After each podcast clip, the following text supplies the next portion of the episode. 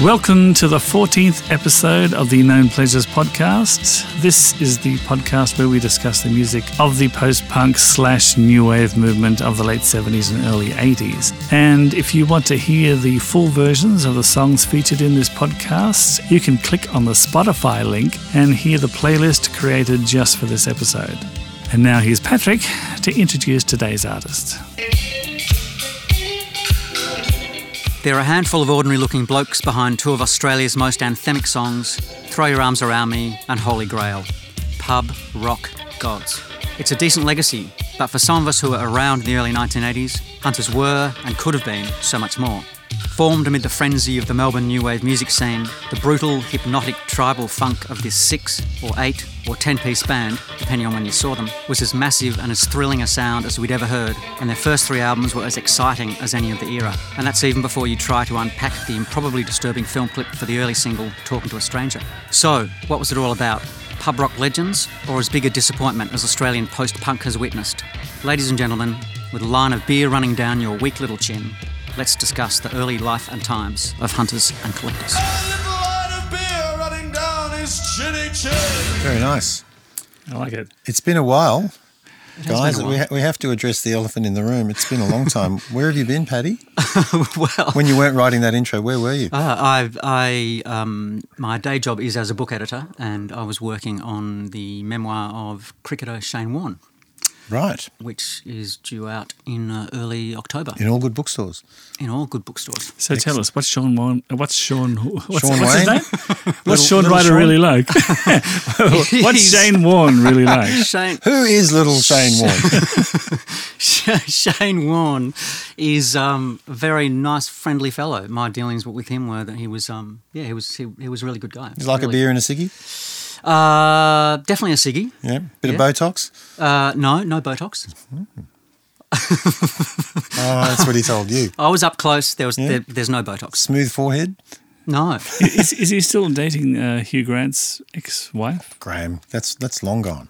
Is it? Yeah. That's long finished. He's on Tinder now. Oh, really? Hmm. He's a Tinder dater. Tinder, Tinder dater? Yeah, he's um, he's still friends with Elizabeth Hurley. Nice. She seems nice. Oh. To answer your question, yeah, they had a nice relationship and they still get along well. So you've been busy. I have, I have, but still listening to the early hunters and collectors. Too stuff. busy for post punk, but not too busy for hunters and collectors. That's right. So yeah, hunters and collectors. One of our all three of us would agree. Very very favourite bands of the era. Definitely. First three albums. That's what we're going to talk about. First three albums, first two EPs or twelve inch singles. Yep, three years would we say? It's about Yep, that yep. size of it. Yeah. Yep. Hmm. yep. So if you've come to hear talk of Holy Grail and others, Hmm. it's unlikely we won't get there. we won't get there. However, except, except a touch disparagingly, indeed, perhaps. goes without saying. Um, Yes. so, Hmm. So- where will we start? Well, we could start in Benalla, It's a good place to start. Um, Rural Victoria. where Mark Seymour, singer of the band, was born. Grew up in country Victoria, moving around quite a bit. His parents were school teachers, and yeah, so he lived in a few different country towns, I believe. And then uh, he ended up at Melbourne University, Ormond College, one of the posh residential colleges there. That's not where you went, No, I went to a less posh residential but college. still posh. well, posh ish. And uh, yeah, so Ormond College, Australia's longest serving Prime Minister, Robert Menzies went there. That's the kind of place. Liberal voting college, That kind of place, yes. And that's where he met a young lad by the name of John Archer, bass player. bass player, yep. And the two of them and a medical student, or maybe an, an, an intern, I'm not sure exactly where he was at the time, but the future drummer of the band, um, Doug Falconer. And the three of them formed a band called the Schnorts The Schnorts. a short-lived band, and then they formed the Jetsons or Jetsons, and they released. They had a female Kind of a singer. single. yeah, they had, they released a single. They had a female singer, but they pretty much, as I recall, had the most of the lineup of Hunters was in the Jetsones. So Robert Miles, Ray Tostiguera Yep. was also in it. So, and so Mark Seymour wasn't singing; he was playing guitar in this. No, no. Uh, the single was called Newspaper in 1980, and I think it's a bit of a precursor to the Hunters sound because it doesn't have a chorus. Yeah. It's quite linear. Um, you know, they caused a bit of a stir in Melbourne at the time, Mm. I think, around that time with the models and a few other people. Do, do you like the song? I don't mind it. I don't mind it. It doesn't really suggest what's going to come shortly afterwards, but but apart from the no chorus part, Yeah, yeah. to me, Hunters has always been about the bass. Like John Archer's bass Mm, yeah, pretty yeah, much underpins everything they ever did from day one. And it's it's sort of not really as dominant in that song, but it's an interesting uh, Mm. introduction. It is unusually poppy, Hmm. given what what was to come, and it's got hints of early Talking Heads, maybe at times. Well, I think that as a lot of people of that era have said, Talking Heads stuff was kind of in the air. A couple of guys that I know from that era would say that it was just you know part of the collective consciousness of of the of the times. I mean, Talking Heads had a big influence in Australia, Graham. I mean, we've talked about this before, even in Brisbane Yeah, absolutely. the first few albums were like obviously resonated with a lot of people. You're a few years older than us, so you'd remember the impact that had. Mm. But I think in regard to hunters and collectors, yeah, it was particularly the percussion. So it, Yeah. it, seems like a lot of people had heard "Remain in Light" Yeah. and uh, and and gone down that road. Well, it was a very influential album. Still Yeah. is. And Hunter's really, really personified that for me. Hmm. Apart from the bass and everything, there was just so much going on, drums and percussion wise. But it was very linear, wasn't it? It was kind of there wasn't like verse, chorus. No, yeah, no, late. no. Mm, It was just like a thing that rolled on and on and on. But yeah, I don't remember an Australian band that had a percussionist prior to that. Not I mean, that I remember. Uh, there, there probably was, but not in new wave. No, Yeah, maybe Jo- some, Jojo Zepp and the Falcons, one, one of those kind of bands. maybe one of the disco bands of the Yeah. era. yeah. That's a good point. They did uh, percussion was an important part of what they did, which was uh, Greg Pirano, who we'll get to shortly, who wasn't in the Jet Sounds. No, that's right. That's right. And I think um, they were working on a new band, which after the Jetsons failed to Take off. take off. uh, and uh, that's when singer Mark Seymour had the idea of maybe getting this cool friend of his, Greg Pirano, on board. He of the whale sounds. Yes. Yes, What, that's what's right. Greg's uh, little bit of a backstory there? Well, I don't really know. I mean, he was quite arty, quite eccentric, and I think he brought a definite look to the band. Um, The way Mark Seymour described it in his uh, memoir, 13 Ton Theory. Greg Pirano had done serious mirror time. So, so That could mean a lot of things. yeah, but Pirano always had a fantastic image and quite. He's quite a striking looking guy, even Hmm. now. You see him around Right, okay. around the traps these days, even. But it was it was a little bit of a question as to what Pirano was going to do, and then Pirano had the idea of this hot water cylinder as a percussion. Well, they were they were all heavily influenced by Can and the krautrock scene at this point, from Hmm. as I understand it. And so they wanted to do something that kind of emulated that. So it was very arty Hmm. at the beginnings. So was it a hot water cylinder? Um, Yeah, it was 'Cause an I, actual. thought it, I thought it was a gas cylinder. I think there was depending on the night you saw them. I'm wondering whether he progressed from the uh, hot water cylinder to the gas cylinder later on. People- I- Once they started earning more money. Get, get a ream. they said to him. It was Now the- you're earning some bucks, Greg. Get yourself a ream. Install a RAM. Come on. Install a ream. It's certainly described um, as a hot water cylinder in in 13 ton theory. Oh, okay. I rem- I'm sure I saw them with a gas, um, like you know, an LPG thing. Yeah, as with some well. kind of gas I thought we cylinder had an or something. arsenal of such things that he could Possibly. call on. Yeah, yeah. But I, I just remember at the time, and this is getting to it to when we, we saw them live, was the the word around was like, have you seen Hunters and Collectors? They've got a percussionist with a gas cylinder on stage. It was like, that was the It was a thing. gimmick. Yeah. Yeah. Well, it, it, it might have been a tad gimmicky, but I think at the time, it was just like, you know, wow, imagine doing that. You know, Yeah, I, yeah. I, don't think anyone was hitting cylinders at that point. No, no. No, well, this is pre SPK and uh, and anybody that I can think of that were doing this sort Yeah, of stuff. yeah. But, yeah. but the thing is that they had a concept, and I think someone said something about the Jetsones and the new band that Mark had formed was a far more kind of rigorous concept, and it was all around almost like a collective idea. Mm. Everybody was equal, and, and there was going to be a lot of people involved, and Mm. it was a far more arty concept. Yeah, it was a very studenty kind of notion. The collective, like everyone sharing in the songwriting royalties, etc., uh, including the sound engineer, the live sound engineer, which was an absolutely extraordinary concept. Yeah. and a really clever concept in certain ways. Although Mark Seymour would come to be quite frustrated by those kind of restrictions. But the really amazing thing for me about Hunters and Collectors is the fact that they were a bunch of blokes who started rehearsing together. They were just mucking around like hundreds, thousands of bands, Bands in do. Australia and worldwide were doing, influenced by. And this was about 81. 81, yeah. Yep. Influenced by the punk stuff, the early post punk stuff, the krautrock stuff. But instead of learning as they went and kind of picking up skills along the way, they somehow managed to, at their first gig, be basically a fully fledged, fully formed eight piece band or whatever they were. The number of members in the band is a slightly fluid kind of arrangement. But the bass player, John Archer, bought a PA and started building upon it So the sound was always important, super yeah, important, so yeah. that they sounded exactly as they wanted to sound.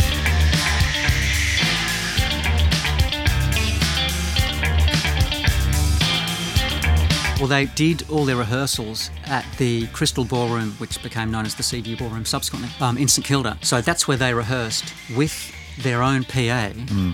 and that's also where they played their first gig.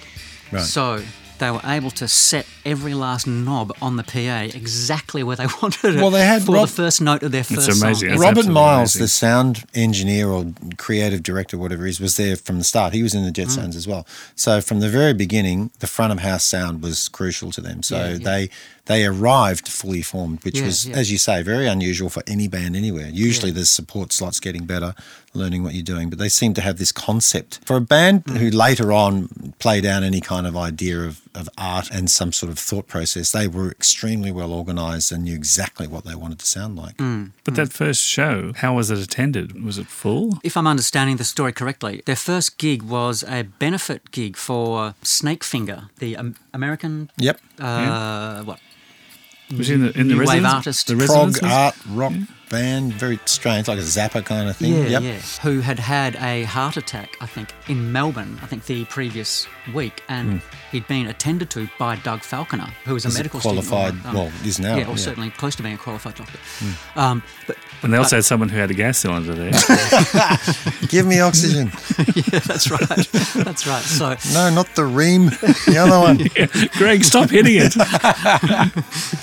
And uh, yeah, so it was it was very well attended. So there was So he actually was involved in that, in what in, in this the next bigger heart attack resuscitation incident. of, of uh, yeah. wow. So their first gig was extremely well attended, and the beauty of their music was that it was all about extended jams, which was the whole. That's why they were always going to come across better live than in the studio, and it was a massive sound because there were a ton of people on stage with a brass section, a percussionist, a really chunky, dirty bass sound, a singer who was kind of really raw, passionate voice. And a beautifully tuned PA, Yeah, absolutely. which, you Hmm. know, normally when you're a young band starting out, you've got the support, You, Roll. You're hiring the PA or you're borrowing or, it you, from or you're just someone. getting half the desk from the main band who kind of screw you over Mm. Yeah, and, that's and right. don't want you to sound too good. Yeah, yeah, Won't let yeah. you touch anything. So, I mean, that, that in itself is really interesting in 1981. yeah, yeah. as part of the nascent post-punk scene as it Yeah. was in Australia. it was the opposite of the DIY Mm. post-punk thing of just turn up and you know it'll be fine and and you know being organised was virtually a Mm. crime. Kind of uncool, yeah. So Yeah. they were very considered. Mm, yeah, that yeah, point, yeah. Actually, Mark Seymour in his book says um, the PA became a crucial part of our show. Its importance cannot be overstated. It was because we were properly mic'd up and loud right from the very start that we sniffed some real theatrical power. Most bands begin by being acoustically shambolic. We weren't. We were right on top of our game. Yeah.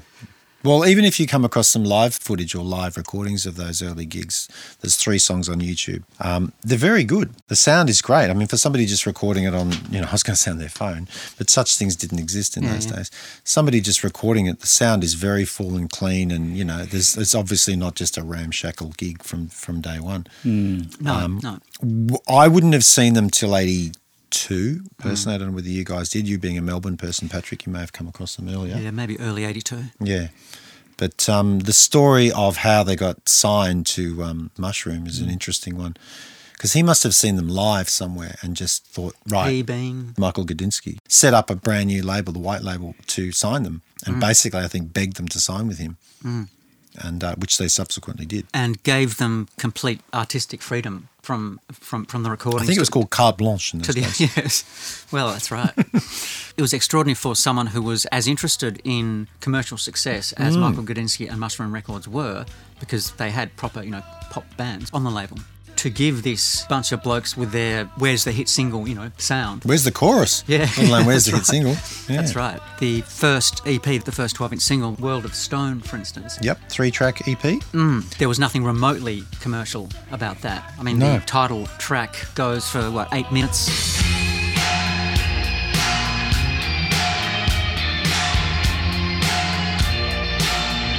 Released in January '82, so very early in '82. Obviously recorded in late in um, Mm. England with Tony Cohen. I bought that. Um, Yeah, me too. I was on the Gold Coast with a friend of mine, and uh, I went into a record shop, and uh, he was going to buy an album, and I was going to buy an album, and I looked into my wallet, and I didn't have enough money for an album. So you said, "I'll take an E EP." And I kept looking around, and then I saw World of Stone, and this may be a little bit later because I think I was familiar with talking to a stranger at this point, so I may have bought this a little bit later, but I picked it up, and it, the price was right, basically. Well, the cover of it was really interesting. It was kind of like a statue, like a Gothic, Hmm. um, you know, the kinds of things you see in Notre Dame, covered with sort of netting. with netting, yeah. Yeah, and it was really intriguing, and it kind of what I used to love about records in those days was it gave you an idea of an inkling of what was inside and what you might hear, Mm-hmm. and it's exactly what I expected to hear. But that song was thrashed on independent radio, Mm-hmm. like, Yeah, yeah. and it was slow and moody, and it really got your attention. Like, Mm-hmm. It- who are it- these it was guys? one of those songs that, that builds up. Like Yeah. the, the chorus is really big, but um, But it's not really a chorus, is it? It's just No. a bass riff. There's no vocals or anything. Yeah, yeah. Really weird. and lots of percussion. um, Mm, yeah. and, and like a once again a gas cylinder being hit on- in the chorus. But uh, what amazes me about a lot of hunters and collectors though is the guitar is quite thin. It's, it's like he's playing a, a little funky thing, Mm. but it's not really distorted or anything. It is quite clean and Yeah. Well, that's the other interesting thing about them. That guy was obviously Ray was playing the guitar, the, the guitar early on. Yeah. Mm. They're very disco kind of riffs. I- But but that was kind of a weird thing to be doing at that stage. Like I don't know where that came from. And when you see footage of those early gigs, people are dancing. And I remember hearing their stuff and people, you know, and thinking, yeah, people will dance to this, but people didn't really dance at punk new wave gigs. No. They kind of stood there Mm. and just kind of like judged. yeah. You know, no one We were a judgmental lot. weren't we? judgy, very judgy.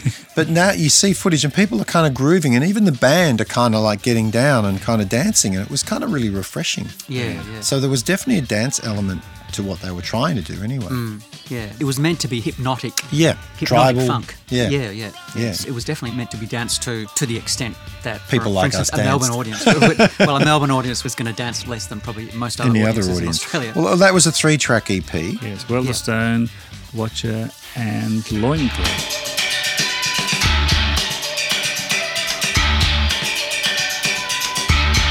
um, released in January 82, reached number 50 in the Australian charts, Yeah. which is pretty weird at the time, given there would have been no mainstream Hmm. radio play. Would have only been uh, Triple R, Triple Z, whatever else was Triple out J. there. Triple Hmm. J. Yeah, so almost immediately they had an impact. yeah, and I think it might have been their highest charting single Hmm. um, prior to "Say Goodbye." Their later successes. So we're all Hmm. yeah. Hmm. so we're all in agreement that that was a bit of a watershed moment in Australian post punk because it was I think quite so. different. Well, it didn't sound like anyone else in the world to me. That I was aware of. No, Mm. No, no, no, that's right. Well, we didn't really know their influences at the time. No, no, that's right. I mean, the, there may be influences from bands like Can and Noi. And, Well, the and- name and- comes from and a so on. can Yeah, song, yeah. so hunters and collectors. So that Yeah. that's something I'd never heard of can at that point. Well, I'm just glad that I didn't have enough money to buy an album on that particular to day. buy that Eagles album you really wanted, it was a financial decision on my behalf. And, and you it were was- trying to buy in the long run. I think In the the long run, Eagles, yeah. and those I can't. I'm gonna have to buy this. I'm sorry. Like an EP was probably like three ninety nine in those days. Yeah. A twelve inch EP as well. Yeah. So the sound was big Yeah, and yeah, really nice yeah. and thick. And unlike a lot of early Australian post-punk recordings, it sounded really full, Mm. and it wasn't remotely thin. For instance, No, it it had that bass in it. Like I said, John Archer's bass is is the bedrock of everything they've ever done and what made them very interesting. A little bit of background about him. He was a fan of Chris Squire, who was the um, the bass player from Yes oh, okay. and The Cure. They were the only two influences that I could kind of find about him, about his background. uh, in terms of what he claims as influences. Yeah, yeah, which is really interesting because he's got a really distinctive style. He always plays with a pick. He has a really kind of sharp attack sort of sound on his bass. He doesn't treat it with many effects. but it's right up in the mix and it Mm. really punches you. And seeing them live, it really literally does punch you. Yeah, It yeah. kicks you in the guts. Yeah. Um, he's got a really distinctive sound, and for me, he's probably the best Australian bass player for, yeah. for for my kind of style of music, anyway, that I've ever heard. That's where the PA. Once again, Comes goes into back the to the picture very where, first gig like- and the very first like- show, everything. Yeah. Hmm. Yeah, yeah. Because if the bass didn't sound right, Hmm. it would be completely different and just Well, there's really not a kind of lot lack- much- lacking conviction. There's not much else going on No, in their early stuff. There's a bit of keyboard sound effects, some interesting guitar. It's really the bass and drums that's just underpinning everything they do. Hmm. yeah, yeah, To this day, probably. yeah, yeah. Um, so, yeah, w- we like World of Stone. We like World We're of Stone. fans of that. Graham bought it. I think I bought it too. I did buy it. Hmm. Um, so the hype was building. The hype was building. Yeah, I saw them live for the first time between the World of Stone EP and the first album, Hmm. and they were just about. I mean, I was only 17, 18, so to say they were the best band I'd ever seen is not, you know, really pushing pushing them. Better than Gary Newman. Oh, you didn't see him. I forgot. I forgot. No, um, better than Hush, who I'd seen at the Horsham Town Hall. Hang on a minute. When I was That's 12. that's a big, big call. Big call. You obviously hadn't seen Sherbet either. I missed I, I missed Sherbet, but I was going with a few friends of mine. I was going to see bands every Friday, every Saturday night. So by April or May 1982, I'd seen several bands. So, and and the first time you saw them was '82. Yeah, yeah. So, And? Yeah, so Mar- M- March, April 82 or whatever. So and after the first album came out, yeah, so I was completely flabbergasted by how- Flawed? floored. I was floored by just how massive and how compelling the sound was, and they had some absolutely irresistible songs like like Run Run Run, which you know they would play that for ten or twelve minutes, or long whatever. Mm. songs. That was the other thing that was different too. They played long Yeah, long songs. No one songs. really did that. and they would just build and build and build and build, Hmm. and they were ideal live songs. So when the debut album came out. I was fractionally disappointed, which is really, what, uh, July '82. Ju- July I- 82, I, believe. Just because it couldn't possibly match the live power of these songs, which were written to be played live, I think. Yeah. Yeah, I, I get what you're saying, but um, I've never agreed with people when they say that uh, you know such and such an album hasn't been able to reproduce what this band is like live. I always think that's good. A band live should be different to how they are on record. Uh, listening to a record is a different listening experience. When someone plays live, you know, th th there's usually a bit more energy. You know, the, the band might be playing a tad faster. But, uh, yeah, the, the, an album to me is a bit more about clarity Yeah, yeah, yeah, absolutely. I thought the first album was fantastic. I mean, Yeah, yeah, yeah, obviously, I- yeah. Um, the first single per se, like a solo standalone single, was "Talking to a Stranger," which still is catchy as hell.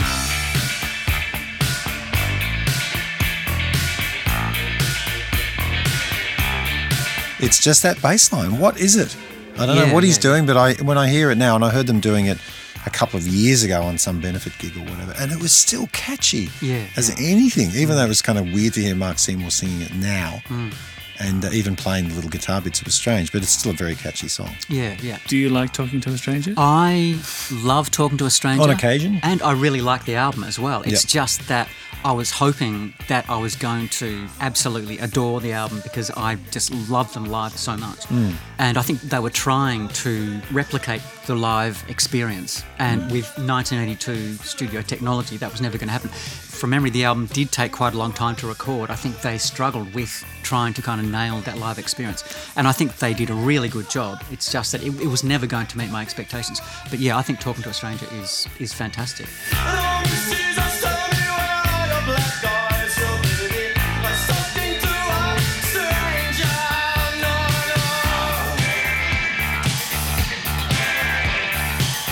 On that note, I've heard a demo, sorry, to go back a little bit of World of Stone, which they obviously sent to um, Michael Gudinski.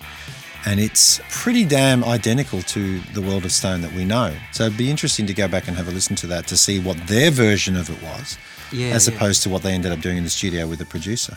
And I don't know that there's a great deal of difference between the two. So I'm not sure that they were able to Yeah, yeah, yeah. reproduce that energy that you get in a live situation in the Yeah, studio. yeah. Talking to a stranger did quite well, but it also did well in Canada, I think. Did well in New Zealand. Yeah. Yeah, yeah. Everything seems to do a little bit better in New Zealand. yeah. The audiences there are a little bit more accepting than Australia. I don't think it charted in Australia from memory. No, I, no, Hmm. it I remember didn't, the no. video, which was a Richard Lowenstein video, and it was really kind of weird and post-apocalyptic. And Mark Seymour had this elastic band around his nose, and he was singing his in the ears as well. shower. Yeah. And it was just like the weirdest video. And there As was you lots of do. sitting around fires and masks and kind of stop start animation stuff. It's a great video. Hmm. Yeah, What yeah. it means, I've no idea, but it doesn't really matter. It was 1982, so Yeah, yeah. it was the 80s. Yeah, yeah. It's interesting that that was obviously the most commercial song on the album, and I think they played it on Countdown, the Australian. Hmm. Yeah, I've music never seen the show. clip. You know, um, different places. Yeah, Yeah. And I think uh, Molly liked it. yeah. Yep. yep. Oh, sorry, that was a bit Australian, wasn't it? The uh, The host of Australian music show Countdown, Ian Molly Meldrum. yes, he Like the really song. liked it. Yeah, Yeah. It Yeah. got a bit of a push, but for Yeah, whatever yeah, Mm, reason, it, it sort of built the hype around them, but maybe didn't break them into the but- the charts. But as we know, a lot of post punk bands in Australia as well as elsewhere were terrified of, of having hit singles. Yeah. So, for instance, Talking to a Stranger, the opening two lines are in French.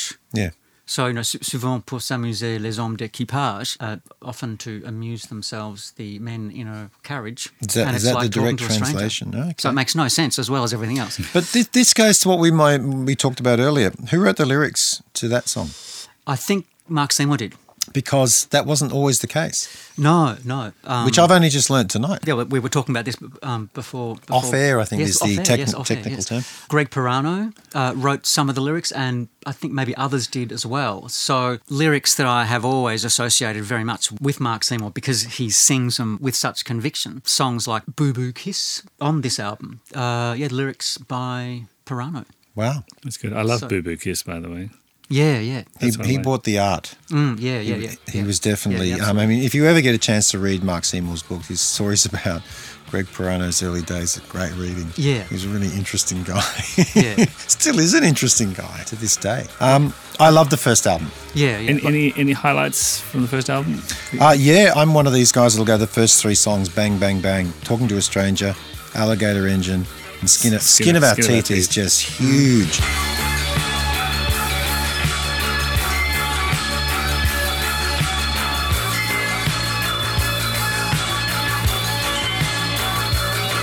builds and builds and builds and builds. I do like the second side as well, um, but for those who bought the album, then you'll remember that there was a second 12 inch that came with it, which was sort of another album, which was Tender Kinder Baby, and then the B side of that was Run Run Run. So Mm. it was kind of like a double album, but it was really an album with a single. Yeah, Mm. And Um, Run Run Run is is a great song, as you said. It just builds and builds. Yeah, yeah. My favourites are probably Talking to a Stranger, Scream Who, and Run, Run, Run.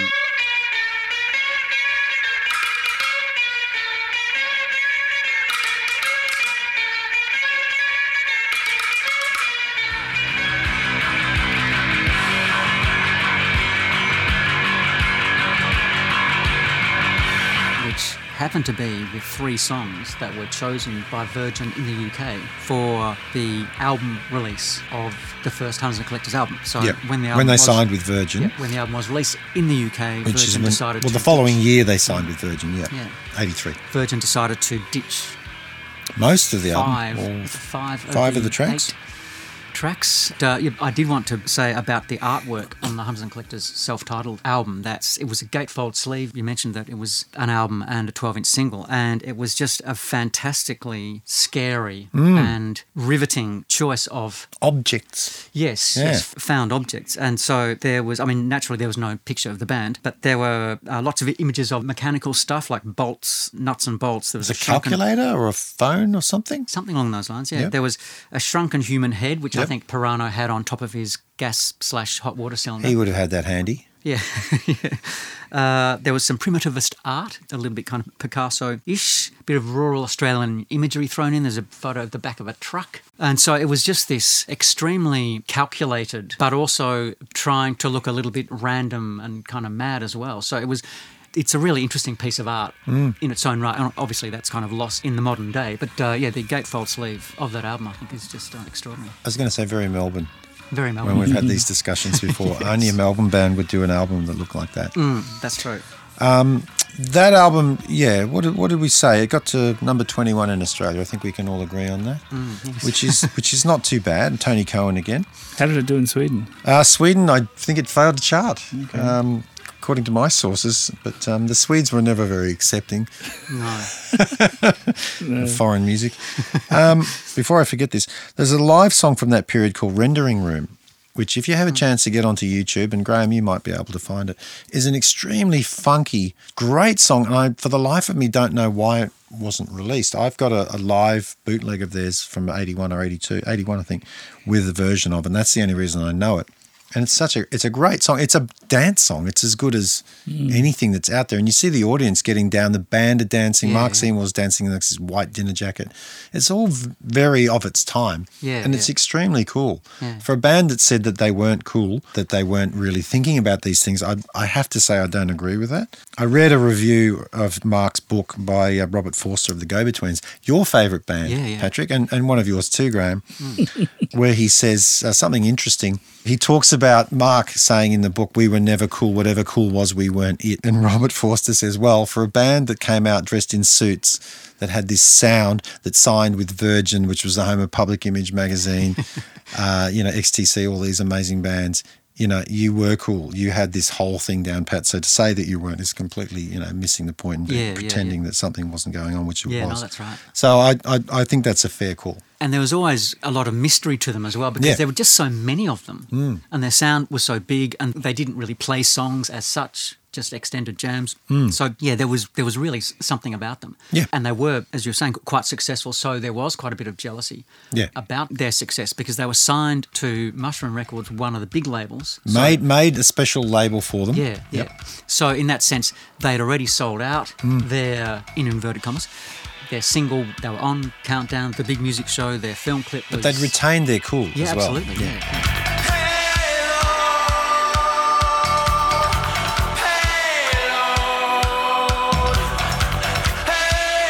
Okay, uh, so Payload is next. November 1982 November 1982. That's Yeah. E like 29th of November. EP. actually. Uh, it was their next EP, and uh, at the time, I didn't particularly like it, but now it's probably my favorite Hunters and Collectors. I just said that in the bathroom.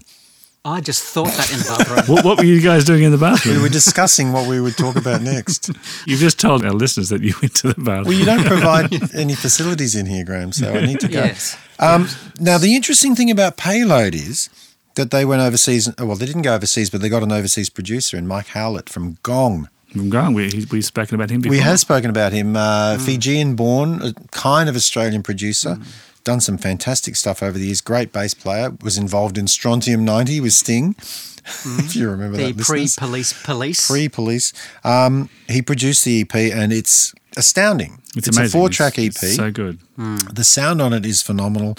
It's really um, clarified what they were doing. Still no choruses. Yes. No. Uh, we've got Tow Truck. We bought a yellow tow truck to drive it round and round our neighborhood.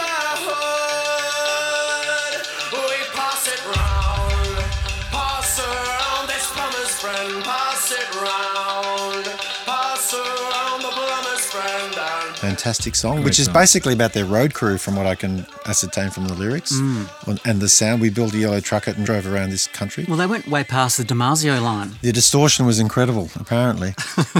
uh, also features Drop Tank, Mouth Trap, and my personal favorite, probably right up there amongst my top three, four favorite Hunters and Collector songs, Lumps of Lead.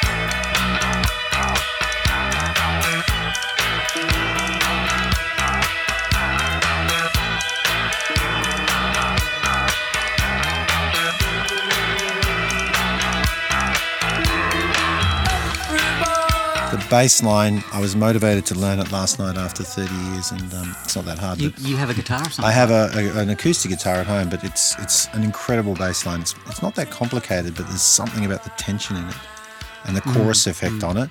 Graham will drop that in right about now, and it's um, it's an absolute corker. So you've grown to love it, Graham. But I have grown from to love it. beginnings of not. I was just wondering whether I may have, I didn't own it, but I may have borrowed it from someone, and uh, maybe I didn't give it much of a listen. And uh, I You knew moved lumps, on, maybe. I, I knew lumps of lead.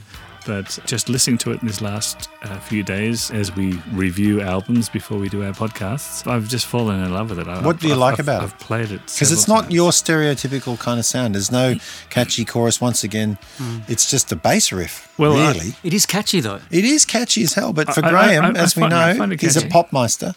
I'll tell you at the time, and this was in 1982 when I had my band in Brisbane, and we were playing sort of quirky XTC style pop songs at the time. I remember giving the other two guys, or, or at least playing them, Hunters and Collectors, and saying we should do something like that. So at this point, I was uh, moving away from songs and, and wanting to do this kind of thing. Extended grooves. Yeah. Like I was listening to funk and, and all sorts of things at the time too, but it was more this whole tribal thing, which, uh, by the way, um, I think I started listening to Shriek Pack at the time too. There's there's definitely comparisons with what was happening in that sound. Yeah. it's still very percussive, but it's dark and it's heavy. That's what I liked. It's dance music, but it's not really dance music as, as such. Mm. It's not chic. it's not chic at all. No. I've been listening to Hunters and Collectors stuff prior to the podcast as well, and I had always thought and still think that if aliens came to Earth and happened Again to with ask- this, I've, I've already told you my theory. this is something you talk about daily. If aliens came to Earth and asked me what is the quintessential Hunters and Collectors recording, Why would they that's- say that? Go with it, Graham. I, This is Patrick's thing. I would say, look, I mean, admittedly, the odds are A are million long. to They're one. Long. They're long. so they say. a million to one. I, I reckon they'd say, take us to your leader. And have you heard of Hunters and Collectors? so tell us about hunters and collectors. Mm, We like Fireman's Curse, however. but I would point them towards the Payload EP as the best The peak? hunters and collectors. Peak hunters and collectors, as the kids peak say? Hunters, yes, absolutely. okay. Absolutely. So, yeah. Your I mean, favourite song on there? uh, Lumps of Lead. Oh, It's three for three. We've all gone lumps of lead. this is a rare thing, listeners. Yes. The three of us never agree on anything. We can barely stand to be in the same room as each other.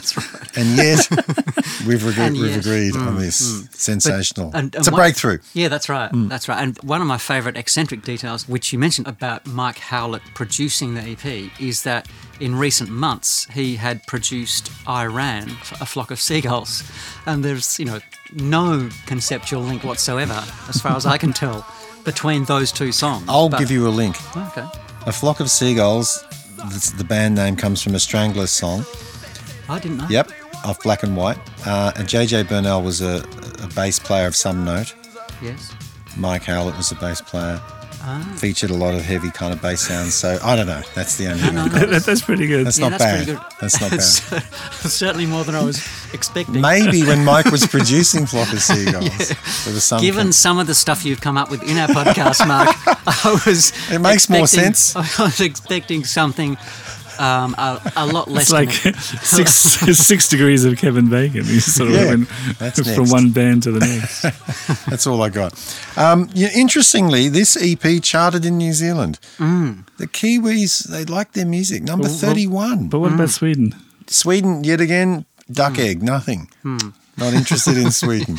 Well, Greg Pirano was born in New Zealand. He was, and he's still in the band at this point too. Yes, yes. He's hanging on for grim death. uh, the band is still numbering between eight and thirteen. So um, yeah, this was recorded in Australia, but um, Yeah. this was the kind of a push for them to try to maybe have an international kind of impact. And Mm. for the life of me, it's as good as anything that was out at the time. But but you know, the snobbishness of the English press Mm. probably contributed to Hunter's uh, failure on that front because they did move to England just after this EP. And they arrived at Heathrow. They did. And what happened at Heathrow, Mark? Well, the, the, the customs officer, as, the, as is the way in England, interrogated them and gave them a hard time because our English cousins aren't very welcoming to us when we go to England, uh, as opposed to the way we, we treat the English when they come here. We welcome embrace. them with open arms. The warm embrace. Straight to Bondo for you, bro. No problem.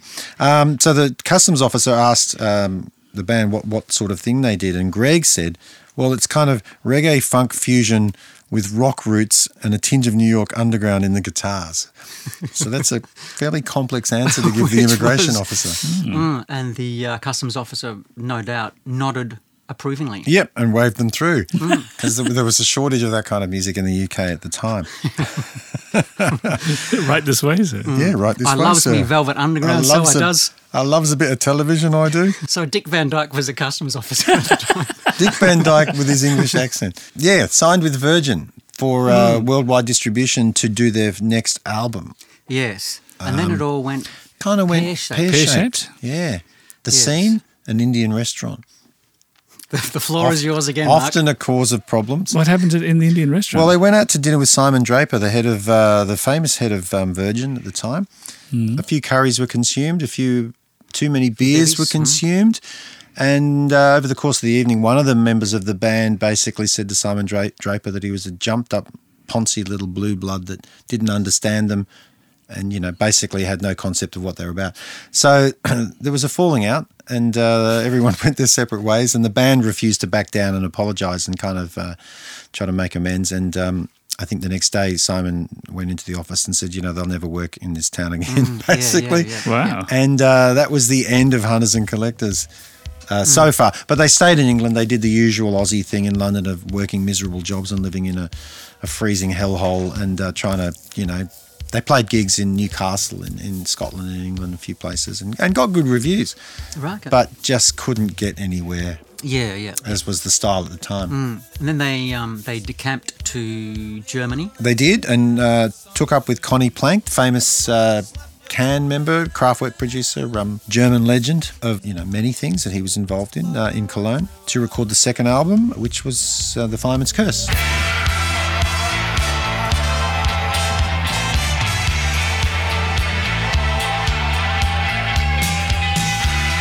Released in September '83. And do you remember hearing Fireman's Ghost? I do. First time? Yep. What, what were your I impressions? really liked it. it I, I think I probably saw a video for Judas Sheep or Sway, one of the first, uh, one of the singles, Mm. either or, one of um, those. as the Sydney Morning Herald called it, Judas Priest. Judas Priest, yep, close enough. I'm a big fan of this album. It's it's the quintessential difficult second Mm. album. It's a bit interesting. It's a bit weird. The lyrics are a little bit obscure, more obscure. You know, for me, there's some great songs on there. I don't know Yeah. what you guys think. I mean, Sway is a great song. All around the world, yeah. Curse Yeah. is another one. Blind Snake Sunday. Yep, I like Fish Raw. Fish Raw is hilarious. Great lyrics, ridiculous lyrics.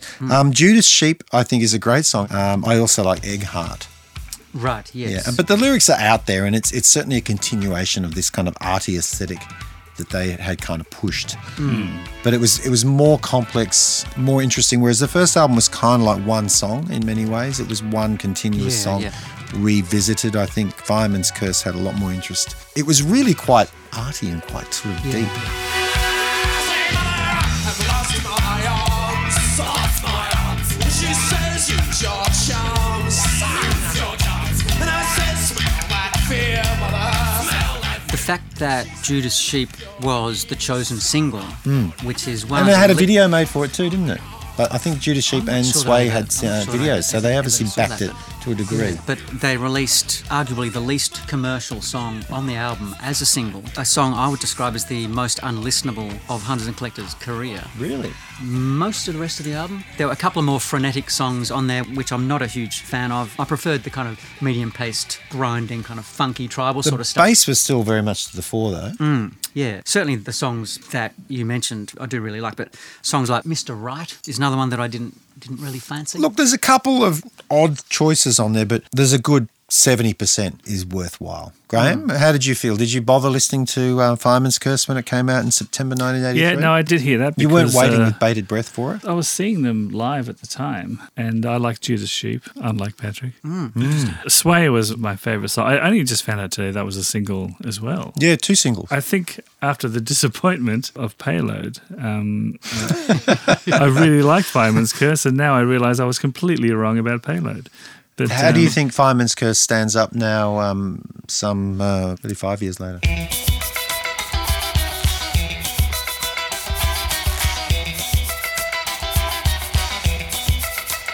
Maybe I belong hard. Ride me where I wish. I'm burning up, I'm burning up, I'm burning up. Dead skin. I think it's really strong. Like it's up there with the early shriekback stuff, like Tench. It's stuff- exploring stuff like similar territory. I mean, you know, I guess that's what we wanted to hear. We wanted to hear kind of out Mm. there stuff like this. And it was certainly challenging. Mm. I think the production Mm. was better. It seemed to have more space in the sound. The guitar was more interesting because I think uh, Mark was just playing the guitar at this point. Ray Tosti Guerra or Guerra had left and been replaced by Martin Lubrin. Oh, okay. So there were two Um, And- guitarists. So I think Martin Lubrin co-wrote a handful of the songs on Fireman's Curse. Uh, he's certainly listed uh, as one of the songwriters. Mm. Yeah, yeah. um, and uh, and Greg is still involved. I keep mentioning Greg because he's kind of like that weird element I think that they missed when he left. Yeah, yeah, because yeah, he's absolutely. Hmm. he's a, he's an interesting guy, um, and he brings something quite different um, to the band. And I think once he left, it was obviously a very much a different direction Hmm. taken. I had seen Hunters two or three times in the weeks or months prior to Farmer's Curse coming out, or at least that's my recollection. And so, So I- they were back in Australia so, by well, then. Well, yeah, I thought I had heard most of the album live before the actual album came out. Hmm. And again, I think I was disappointed by the recording because it felt a little bit flat compared to the endlessly expansive live sound Yeah. they had. And I was also disappointed because they were such a huge favourite band of mine, and I desperately wanted them. Hmm. You, Mm-hmm. know, You wanted to love them. to be massive. I, I wanted them to be massive worldwide, and this album had no single on it, and clearly wasn't going to be massive. No, Um, it, it and wasn't a words. step forward in many ways. It was kind of like maintaining a similar ground, but Yeah. you could tell that there was tension within the band and Yeah. things things weren't going very well. And word had filtered through to the Australian music press that they'd failed. Yeah, You know, another band gone to England and, and come back with their tail between their like legs. masters apprentices before them. and I was going to say ACDC, but no, that worked out quite well.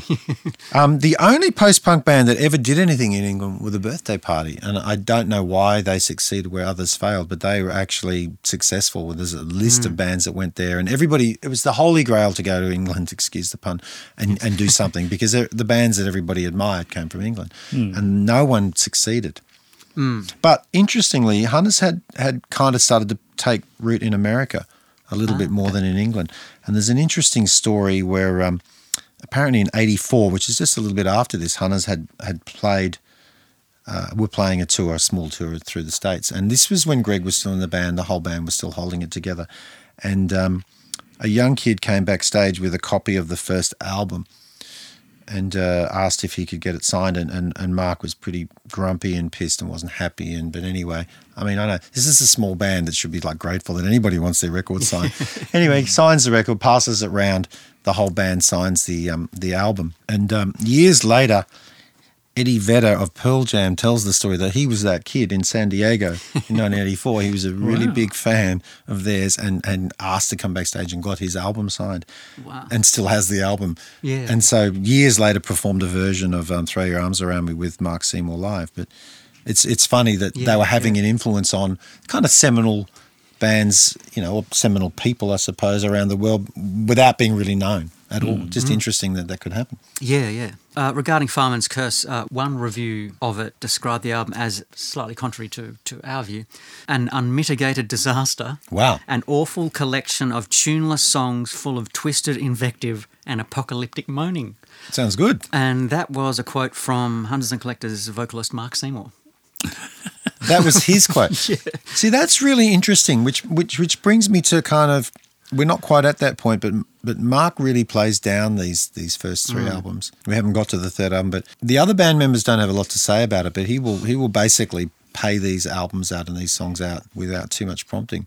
In any interview I've read with him, anyway. We haven't spoken about this, but he is the brother of Nick Seymour, the uh, bass player of Crowded House. Do you think that after a while he kind of maybe resented his brother's, his little brother's success and thought that he could do the same, which is why the Hunters and Collectors music became a little bit more accessible later on in the career? I think it might be a factor, but but I think he just got sick of not getting anywhere with Hmm. it. But from what we've learnt about them early days, it was it was such a collective kind of this kind of almost communist idea of everybody being equal that no one was allowed to stand up and say what they wanted to do, and everybody had to contribute equally. And I think he found that frustrating Yeah, yeah. because he's the lead singer and eventually he's writing the lyrics and Yeah, writing the songs yeah. and at some point i guess he wants to be credited for that and also wants to take the band in the direction he wants to go in And as far as his kid brother was concerned, Nick Seymour was playing in bands who were playing around the traps, like Crowded House, ended up being you know a, a massive global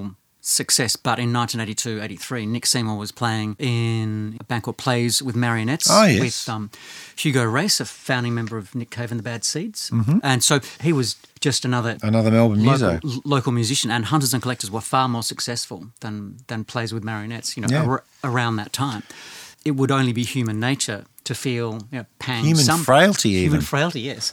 Some pangs of jealousy to see your brother become exceptionally rich. He said that. yeah. Uh, Wow. that must make for some interesting Christmas lunches. Mm. I'll get I'll get this. Mum, the successful son will pour the gravy. um, Um, I, I really like this album. I know we, we finished talking about it, but I'm still a fan of it, and I think it's a really um, a great signpost in the Yes. hunter's story. And then there was a seismic shift, There was which uh, the was- following year, 83, 84, 84. 84. They came back from Europe. Mark Seymour looks out the window on the arid, broad Australian outback. The wide brown land. The seed germinates as to what he wants to write about, what he wants to think about, the direction f- for the band, all those sorts of things. At the same time, he hasn't spoken to Greg Pirano for a year. That's right. Um, Tensions are building. So basically, the band sacked Greg Pirano and Martin Lubrin, the other guitarist, left at the same time. And the way Mark Seymour tells the story, it was basically Mark gambling that he was more important to the band than Greg Pirano was. So it's like, okay, guys, choose between me and him. And You need hot water. Mm. I don't know. It's a big call to get rid of the gas cylinder and hot Mm, That's water right. heater. So he correctly assessed, Mark Semmel correctly assessed that he was more important to the band than Greg Pirano. So basically, Mark Seymour sacked Greg Pirano, which, Interesting. interestingly enough, uh, Interesting story. Interestingly enough, Happened again. Couple of Poor a Greg. Couple of things. We- Twice. We, need to set this up. we need to set this up properly. well, But uh, one of our podcast members shares not just a first name but a second name, both names, with the Hunters and Collectors lead singer Mark Seymour. Um, and you have a story to tell. I've about- also sacked Greg Pirano. Now, now, listeners, you may not believe this is true, but I, I had to actually let Greg go. Um, not from The floor playing. is Actually, he yours. was playing music. I was working in a um, as a waitress in a cocktail bar. um, no, I was working in a, in a store that uh, employed the services of a DJ, and Uh, at the uh, uh, clothes. clothing store. And um, the owner of the store decided it was a great idea to get the um, sort of, you know, well known guy from the Deadly Hume and Hunters and Collectors. This was in Sydney? In Sydney, Greg Pirano, to play some vinyl in the store um, as a way of getting people to come into the store on weekends. So um, he did that and um, got him to do that for some time. But Greg would do that, but wasn't really interested in serving customers or um, folding the t-shirts or um, doing the other little things that you've got to do in a clothing store. So he would just sit, sit there and play his records, which was great. But it wasn't generating any income, so it came to me. What sort of records? Uh, his own records, just his own eclectic Okay. collection of things, whatever he felt like playing vinyl. Uh, this was in Surrey Hills in Sydney. So this went on for probably a month or so, and at a certain point, the uh, the owner of the business took me aside and said, "Even even though I made this decision to do this, I want you to take care of it." So I had to go and say to Greg that um, he would no longer be required. His services would. Did no you go longer- up to him and say, "Listen, my name's Mark Seymour. Yeah. You know how this is gonna you know go." how this is going to pan out." no, but it was kind of unpleasant because I, I wasn't involved in the decision initially, Hmm. and I felt it was a kind of an ill-conceived idea at best. Um, But it, Greg, go, it, it goes against your nature too. I'm happy to sack people, but Ah, okay. Greg's a Sorry. nice guy. He's a I've lovely, misread you.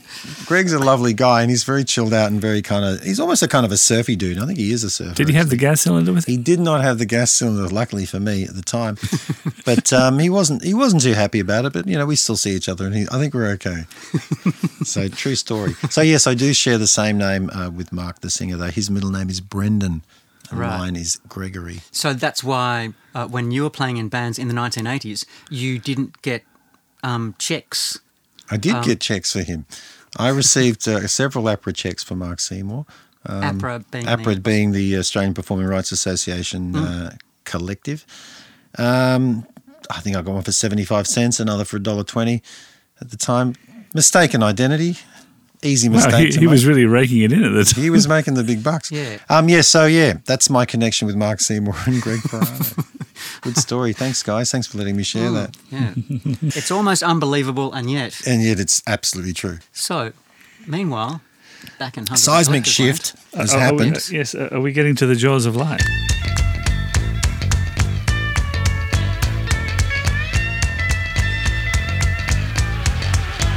We are getting to the jaws of life, the 1984 opus, August 84. Another Connie Plank venture. produced Connie Plank. A really interesting point beyond which they never really um, they never came back from this. I think it's a fantastic album. Mm. Opens with 42 wheels. Sound of a truck starting up. I think it's the story of an outback trucker got drunk and killed Five five people. people, ran them over in the Alice or thereabouts. somewhere in the outback. So yeah, you're right. Really Australian. Really about um, a, a real angle about this country. It's a fantastic song. You used the key word there, which is song.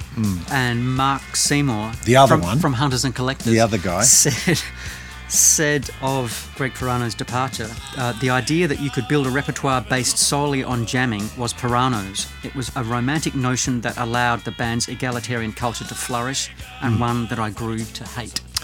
So you can tell instantly the difference between Farman's Curse and Jaws of Life in Hmm. that Jaws of Life is a collection of songs and not remotely about jamming. Hmm. Mm, Yeah, there are more songs in Mark Seymour's strumming. You you know, there- there's not the little riffy things that he was doing. He was, he was actually he was holding down a D, which As- is as- as- also as- a fantastic song. as the song says. But I think he really made an effort to write songs. Yeah. To actually say, I'm going to write Hmm. songs, narrative songs about things, and and he certainly did do that. It included, um, I believe, a Ray Charles Yeah, cover, Ray which Charles is their song, first yeah. cover, uh, but it sits really nicely in the context of this album. We can't talk about this album without mentioning Betty's Worry or the Slab. I was looking to see some dreams strip from your fingers.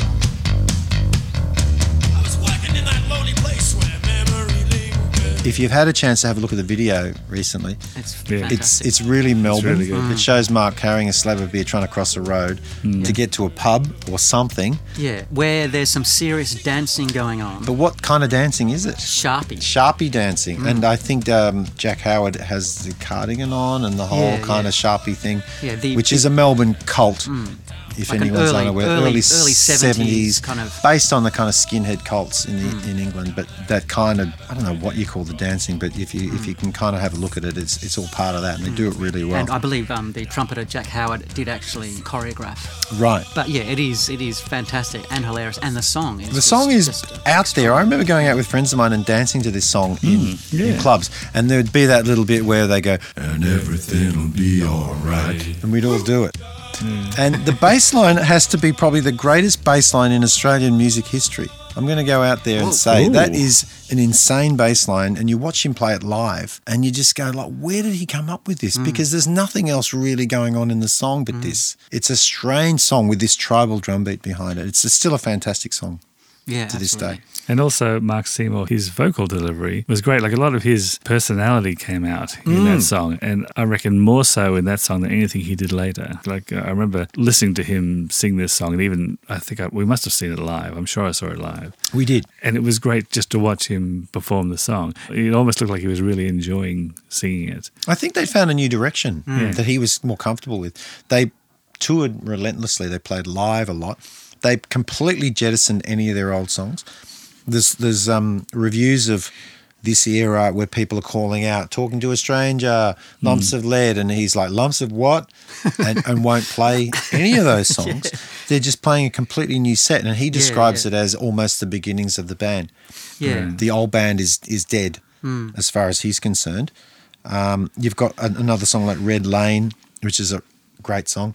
Carry Me is one of the best songs to this day, and probably they still play it live. I don't know. Little, Hmm. little chalky. Chalky still gets a number, but uh, they're still they're songs, but they're more tribal drums. Yeah, they're yeah. more pared down. Yeah, You can see there's a real clear delineation Hmm. between those and this. and lyrically, I guess I always hear the music before I hear the lyrics. I'm pretty slow for the lyrics to sink in, but you can tell how the esoteric, really peculiar lyrics of The the, first two artiness. albums have just gone completely. In retrospect, here the absence of Greg Pirano, you really can in, see it, in yeah. the lyrics, and they sound very much like Mark Seymour's lyrics. Well, their narratives, their songs Hmm. about him and Australia and all that stuff, they kind of found a niche. It was Hmm. a, but it was almost the beginning of the end, I suppose, from where we sit, because I love this album, Hmm. Yeah. and I do like the subsequent live album, The Way to Go Out, which features basically just songs from this, yeah.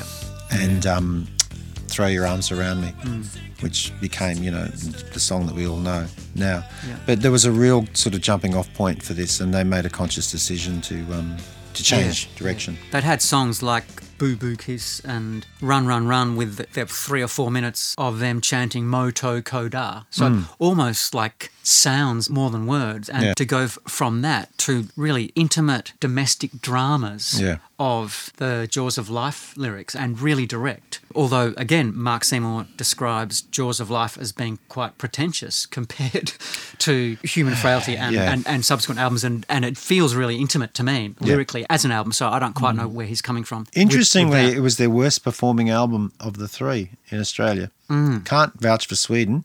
I think it was another no show in Sweden, but it charted at 89 in Australia, like, Yeah. which is barely worth mentioning. yeah, the subsequent live album charted fractionally better, like 10 places or whatever. Mm. They were pulling big crowds at Yeah, that yeah, time yeah. too. I remember seeing them in Ballarat and you know provincial sort of gigs, uh, and they were fantastic. They were awesome live, as good as they'd ever been. But Mm. Yeah, absolutely. They completely jettisoned any of the old songs, though. They just wouldn't Yeah, play, yeah, would not play them. It was kind of frustrating for the crowd too. yeah, it's well, I frustrating. was Mm. it's a bit of a shame, really. Yeah, well, I was frustrated because I loved, you know, Yeah. as we all did, the run, run, runs, the talking to a strangers, Yeah, the blind snake Sunday, your lumps of lead. mm, your, your lumps of lead. Yeah, I, I and- really liked uh, Haley's doorstep. Oh, sorry, I didn't Yeah, mean to yeah. cut you off there, but I really liked Haley's doorstep. I think this album you could pull out, you know, seven or eight songs. It's a really good album. It sounds fantastic. Connie Plank did a fantastic job on it. It, It's just kind of annoying the way that that Mark in particular has dismissed the previous output, just like with a sweep of the hand to say that that was all pretentious, Mad Max inspired gobbledygook. You know, that wasn't anything that we were really about. No, this is the real thing. Jaws of Life is nothing like Gobbledygook. It's a really f- focused, yeah. almost like an Aussie concept album.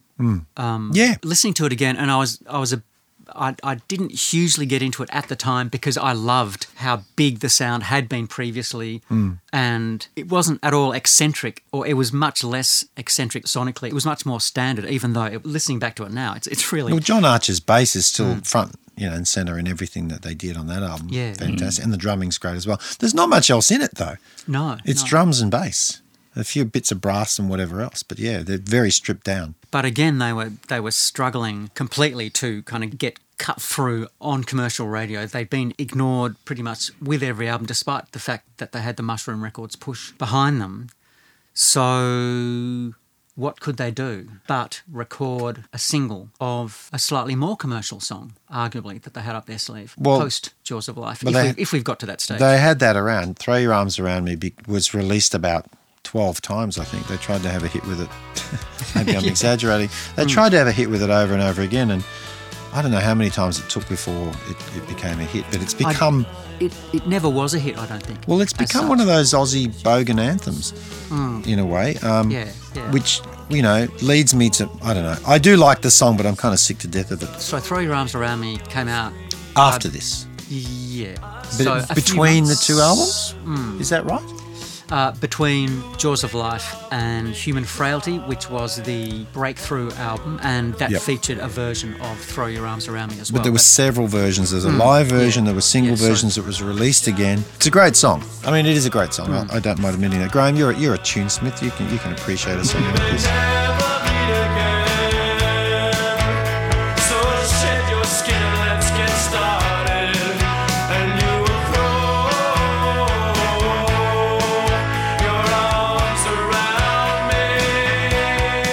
I just remember being uh, shocked by it when I saw it. When I, Underwhelmed? When I first heard it, it was like, why is he doing this? I was a bit underwhelmed, but it it wasn't something I thought, wow, this is fantastic. But more importantly, they'd just done Betty's Worry, you know, Yeah. which I loved, and I thought, uh, you know, are you going to do More more, of of this. that? yeah, yeah. But what is that song? What is it? What's it doing? I don't Mm. Yeah. even know. Once again, it's got no chorus. It's just this yeah, yeah, yeah. bass Actually, line. that, that is genuinely eccentric, and it does have remnants of the hunters and collectors building and building and building, like instrumental bit in Mm. the second half of it. Obviously, this Mm. was the way forward, and subsequently, Human Frailty, the, the following album, was probably their first genuine hit, uh, 84? 85. 85 Yeah, w- was where the beginnings of the hunters and collectors that people probably know if they know them um, Mm. in- began I remember um, in 1984, I don't think Hunters had played for a while, and I saw them play at Melbourne Uni. And Mark Seymour comes on stage, opening song, and he says, This is a new one. And it was Throw Your Arms Around Me.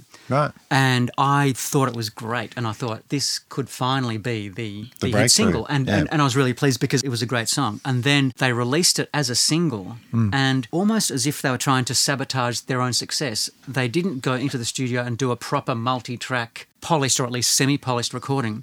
They did, I think, basically a live two track recording, absolutely as Hmm. Bare bones. as rough as guts. Hmm. And the cover art for the single doesn't have, you know, Valentine's on it. It's got a ring of intertwined disembodied arms. It's got the band name stamped on the cover as if it's fr- from a shipping container. It's got the number one dot and then throw your arms around me in handwritten scrawl. It's like these guys were desperate for the song to fail Yeah. because it would have killed their career if it had been a hit. Yeah. So this was the post-punk conundrum. but they were sort of almost post post punk at this point because they were desperate to have a hit Mm. Yeah, or but- to, to break out of that But they knew what they had on their hands. Hmm. They knew they had a number one single on their hands if they played their cards wrongly. well i so- think yeah i think mark with this song dragged the rest of the band along with him Hmm. I think that's the easiest way of looking at it. He decided the direction of the band from now on and, and subsequently the following however many years, 15, 18 years that they uh, Yeah.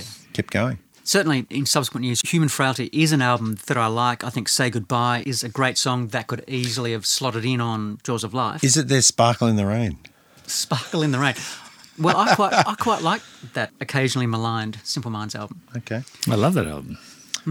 But it's the turning point Yeah, where you yeah, can yeah. see a clear kind of left Yeah, turn let- to let's go. have hits. Hmm. Let's have hits. Yeah, yeah, exactly. That's all I'm trying to say. And it's one of the peculiarities if we're at the kind of s- summing up stage. I think that- we are. Yeah. when you think about where they were as a band, how important as a band they were to us, and just as I think they were the best live band in the world, you know, at a certain time. I can't imagine there being a better live band in the world Yeah. in like eight, 82 ish, 83. Electrifying. Yeah. It- sound was incredible. Yeah. Mm. As good as anything I ever heard live to this day. Yeah, Yeah. yeah. And the fact that their fame has come from a song that they've gradually kind of smoothed out the rough edges of, Th- Throw Your Arms Around Me, and another song, Holy Grail, which has become a like big an Aussie a big AFL AFL, gra- anthem. grand final Yeah. song. So Mark Seymour has come out to sing the song before three or four or five Australian rules football grand finals in the last decade or so. It's become the you know, one of the Australian rules football songs. Hmm. And I don't mind the song, but it's so unexceptional compared to the utter genius of a lot of their earlier stuff. Yeah. Hmm. Mm. That's right. That- It's no uh, it's- boo boo kiss. yeah. So yeah, Well, though, I'd love to hear Boo Boo Kiss before an AFL grand final. Yeah, yeah. ladies and gentlemen, boo boo kiss. kiss. What? yeah, not going to happen. No. Um, so we're at the the summing up, Mm. the summary. Yeah. Graham, you got anything to add? I don't know whether whether this is a, a good point to end on, but during the 80s, Dame Edna Everidge took over The Tonight Show in America and um, she interviewed Crowded House. And each member of Crowded House was there, including Nick Seymour. And as a special treat to um, Dame Edna, they played Throw Your Arms Around Me. They said, This is uh, the song written by Nick's brother. And uh, I and saw. seven other people. Yeah. I saw that just recently, and I thought that's probably the most people who ever heard a Hunters and Collectors Mm-hmm. song was was that night. Mm. They had millions of viewers on the on the Tonight Show. And Uh, it still Mm. wasn't a hit. It still wasn't a hit. Yeah. I actually don't know why they played it, but I'm I'm gonna I'm gonna play a little bit of it on the Play a little bit of it. When Nick's brother heard that you were going to be on the show, Dame, that we she, he'd knocked together a song, and it's called "Throw Your Arms Around Me." And we may never meet again. So shed your skin and let's get started. And you will throw I'm going to finish up arms around. this because I, I usually do these things.